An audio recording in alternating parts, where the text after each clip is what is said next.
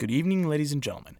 Welcome to Captain's Log, the show devoted to discussions and insights into pop culture with an emphasis on cinema in the occasional themed episodes.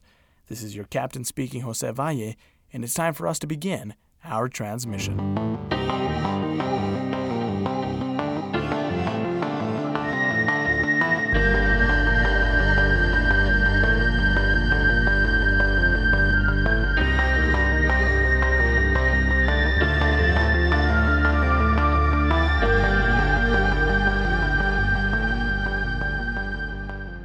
Stardate 1104 2018. Welcome back, everybody, to another episode of Captain's Log. Today, we'll be talking about one of the best rock bands of all time, Her Royal Majesty, Queen, and the newest movie devoted to their lead singer and legend, Freddie Mercury. And I'll also be recommending my top 5 Queen songs. But before we get into any of that, let's get into Did You See the News?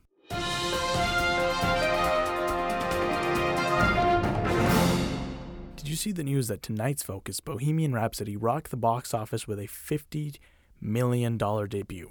For the first time since February, the top three films at the box office were all new releases, and the top was Fox's Bohemian Rhapsody with a $50 million chart topping performance, going above and beyond expectations. Disney's The Nutcracker and The Four Realms finished at the lower of estimates in second place, and following was Paramount's release of Nobody's Fool. Did you see the news that Letitia Wright, who played Shuri in the incredibly successful Black Panther, has landed her next role as she joins the U.S. remake of the 2017 French comedy slash drama Le Brio, which is being produced by John Legend's Get Lifted banner. French producer Dimitri Rassam has teamed up with the Get Lifted film company on the project, which will see Wright as the female lead. The original Le Brio was directed by Yvan Attal and told the story of a young French Arab woman who enrolls in a university with the hopes of becoming a lawyer, only to face racist humiliation from her controversial professor, who then becomes her mentor. Did you see the news that Fede Alvarez has confirmed that the script for Don't Breathe 2 is finished? Not long ago, Alvarez was asking his fans on Twitter which sequel they would prefer to see first, Don't Breathe 2 or Evil Dead 2. The filmmaker said he was merely just gauging fun, uh, fan reaction to both titles and was not currently in the early planning stages for either film. Evil Dead 2 won by a landslide, which is no surprise uh, since it's been a cult favorite since the original Sam Raimi film, which premiered in 1981. Alvarez said nothing about whether or not either film was happening, but did reveal that there is at least a finished script for Don't Breathe 2, which puts it ahead of the Evil Dead sequel. Alvarez recently directed The Girl in the Spider's Web, which premieres November 9th. And finally, did you see the news that Aquaman director James Wan has confirmed that the film is officially done? Wan has spent the last two years in pre production, actually shooting the movie, and most recently, it's gone to post production, and Wan and his crew have finished all the necessary work, and it's ready to hit theaters next month. I'm actually excited uh, to see how this film does, as DC is hoping that this is a start to the sort of healing period for their Worlds of DC cinematic universe um, after Justice League was met with poor reviews and mixed fan reactions. Um, and actually, I've, I've been a fan of Jason Momoa's take on the character, and I hope they surprise me with this one. I, I, I genuinely have hopes that it'll be a good movie, um, just because I feel like this is an opportunity for DC to realize that they can have fun with these characters that they have, and they don't have to take it so serious and take on such a gritty tone like they tried to do with Batman v Superman and like they tried to do with Justice League until, you know, the reshoots and whatnot. So I'm hoping that this, along with Shazam, proves to them that, hey, you know what, you can have fun with this universe because you have these interesting stories to tell and these very interesting characters. And you can do it right if you give freedom to the directors and you take a step back and you let them do their craft. So I hope this is this is one that, that does well. I hope they surprise me with this one. But that's all the news we have. When we come back, we'll be talking about the incredible Bohemian Rhapsody.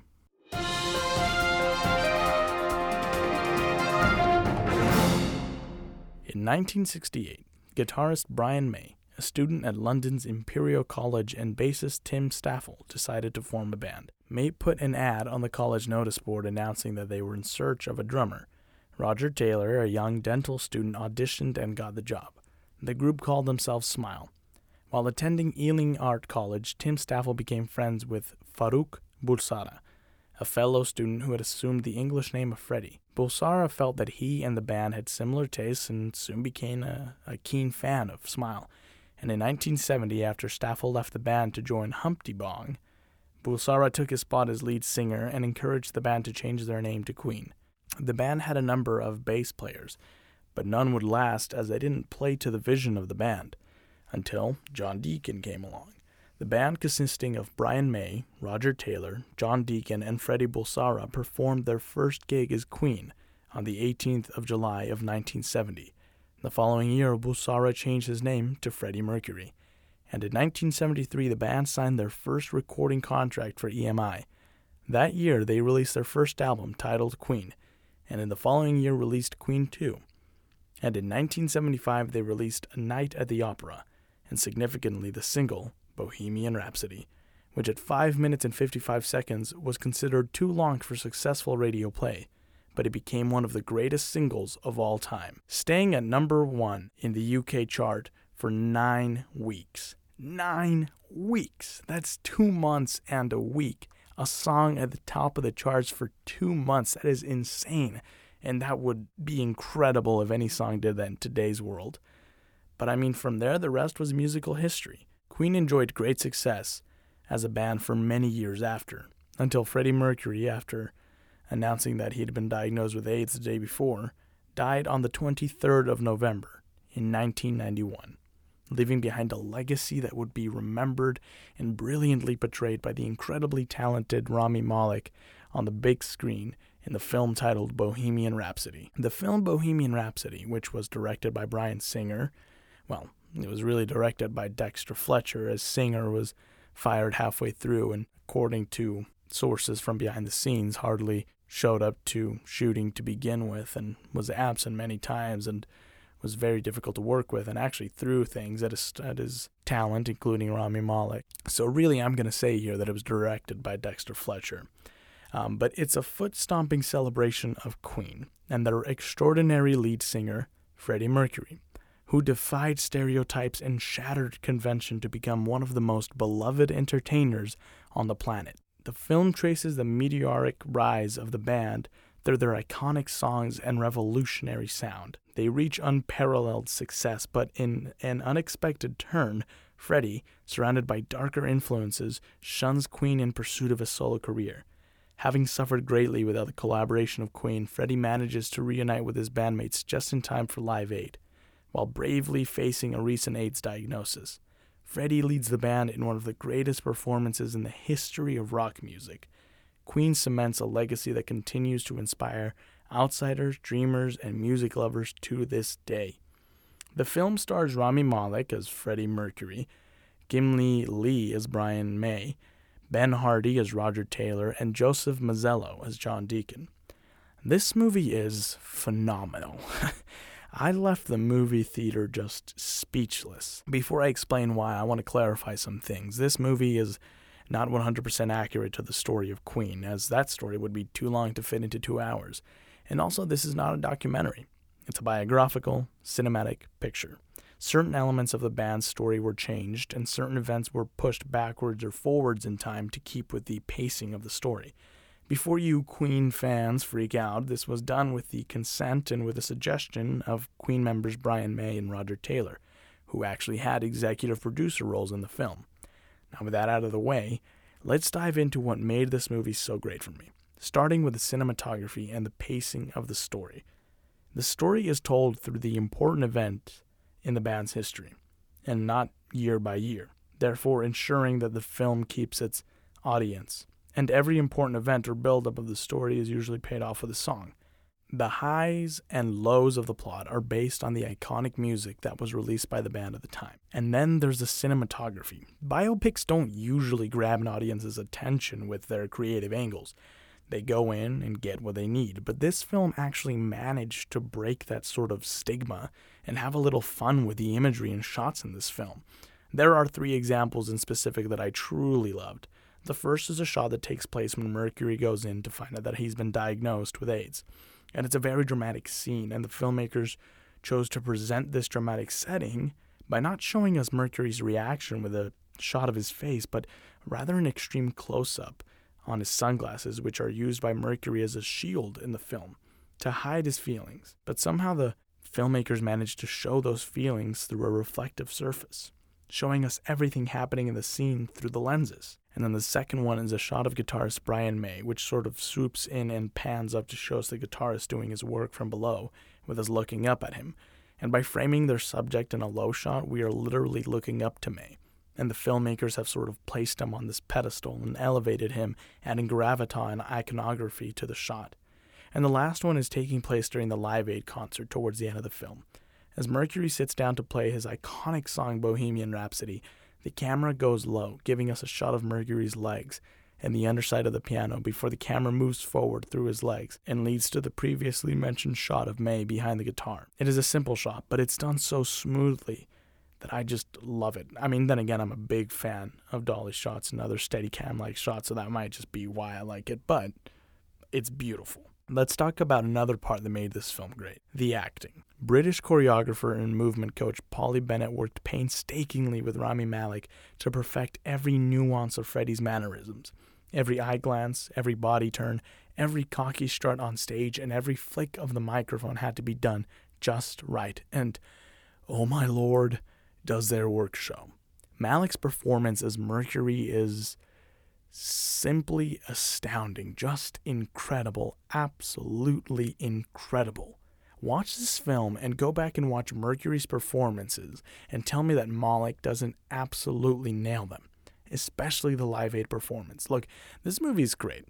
I don't think it'll win Best Movie of the Oscars, and that's just, I just don't think it will.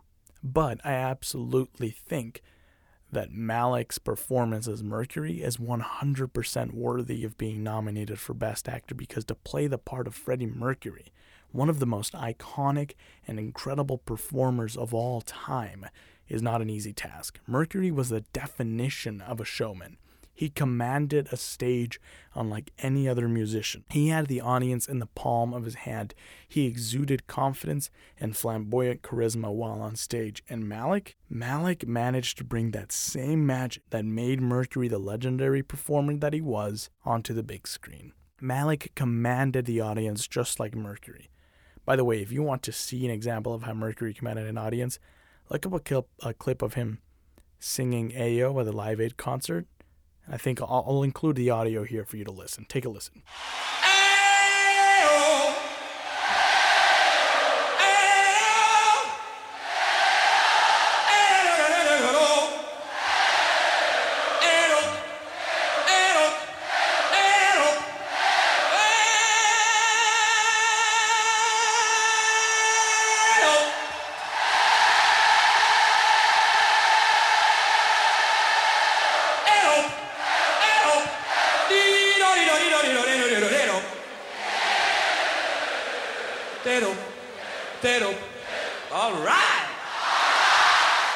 One more bit about Malek as Mercury for this role was that he was actually fitted with special prosthetic teeth to best resemble Freddie's prominent overbite.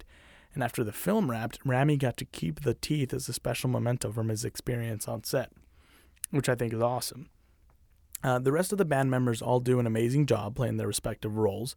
The only one that I want to single out um, besides Malek is Joseph Mazzello, who played bassist John Deacon, because he looks eerily similar to the real life John Deacon, and that was crazy to see. He had his little weird facial expressions down to a T, and that was that was very good. I really liked it. Just all around great performances from everyone involved, and an, an amazing, uh, amazing cast, an amazing, amazing movie.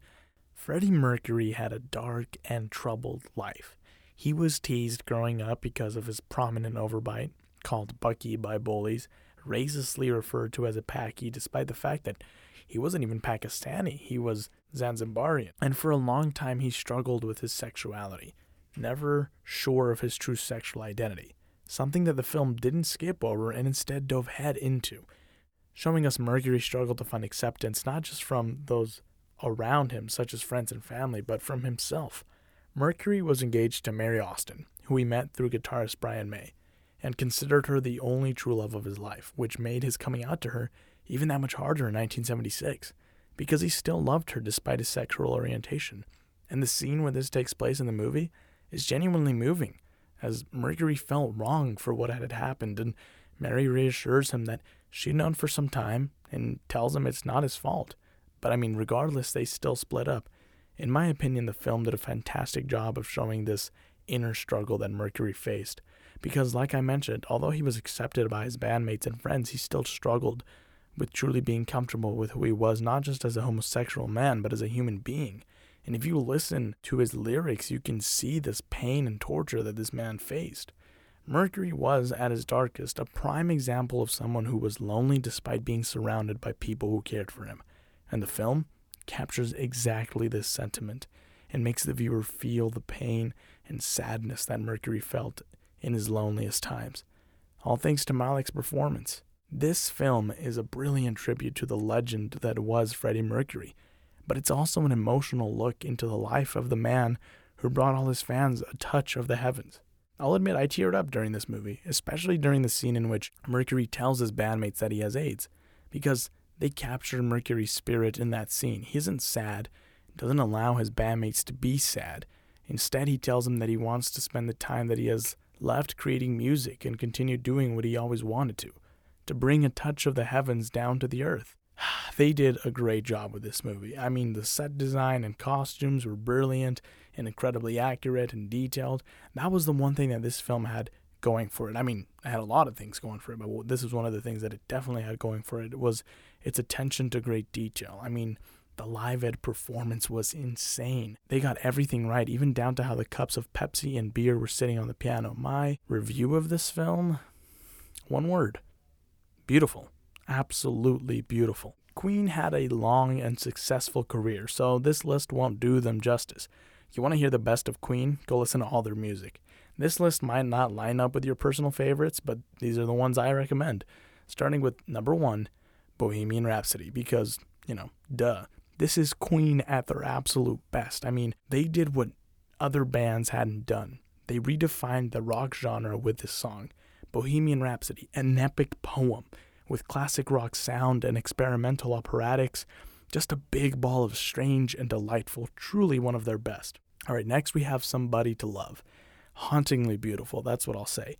Guaranteed to get you in the feels. Great vocals, great guitar, great sound, great song. Third on the list is one that found itself on almost all of my junior high playlist Fat Bottom Girls. Great rock with raunchy lyrics equals guaranteed good time.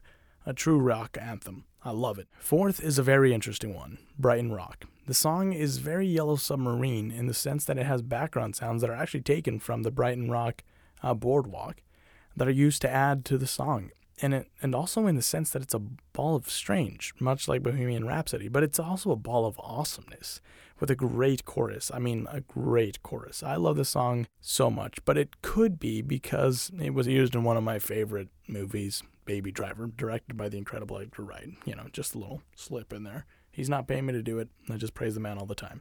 And finally on our list, Radio Gaga, which many of you might just write off as a weird one, but when you actually sit down and listen to the lyrics, they're incredibly moving. It's a love letter to radio from the band, a commentary on how television was overtaking radio's popularity. It's even more moving in today's world, which has seen the popularity of radio decrease with Generation Z. All right, here are some honorable mentions that didn't make it on my list but are close. Love of My Life, which is a beautiful ballad. We Are the Champions, which is a haunting anthem. Lily of the Valley, powerful. Don't Stop Me Now, 200 Degrees, The Speed of Light, A Good Time, A Ball, truly. Freddie Mercury perfectly embodied the idea of rock. And moreover, so did Queen because they were a group of misfits coming together to rebel against conformity of society and music, creating their own ideas and beats and definitions of rock. Mercury was a troubled man who found comfort only when he was performing rock music for other troubled and lost souls. I think that's why I love rock so much, is because it helped me when I was lost and lonely, when I felt like an outcast and when I felt misguided. Because rock is about independence and rebellion about standing up and making your voice be heard, even if you have to scream it. Rock is about freedom. It's about freedom to love, freedom to express, and freedom to sing. Sing at the top of your lungs. Although legends and icons like Freddie Mercury may pass and leave the physical plane of mortality behind, their spirits and the ideas they embodied never will. So long as there is freedom and hope and dreamers in this world, then rock it'll never die. And with that, ladies and gentlemen, we have reached the end of our show. Tune in next week at the same time and on the same frequency for another episode. I've been your captain, Jose Valle, and this has been Captain's Log, and we've reached the end of our transmission. Until next time, goodbye.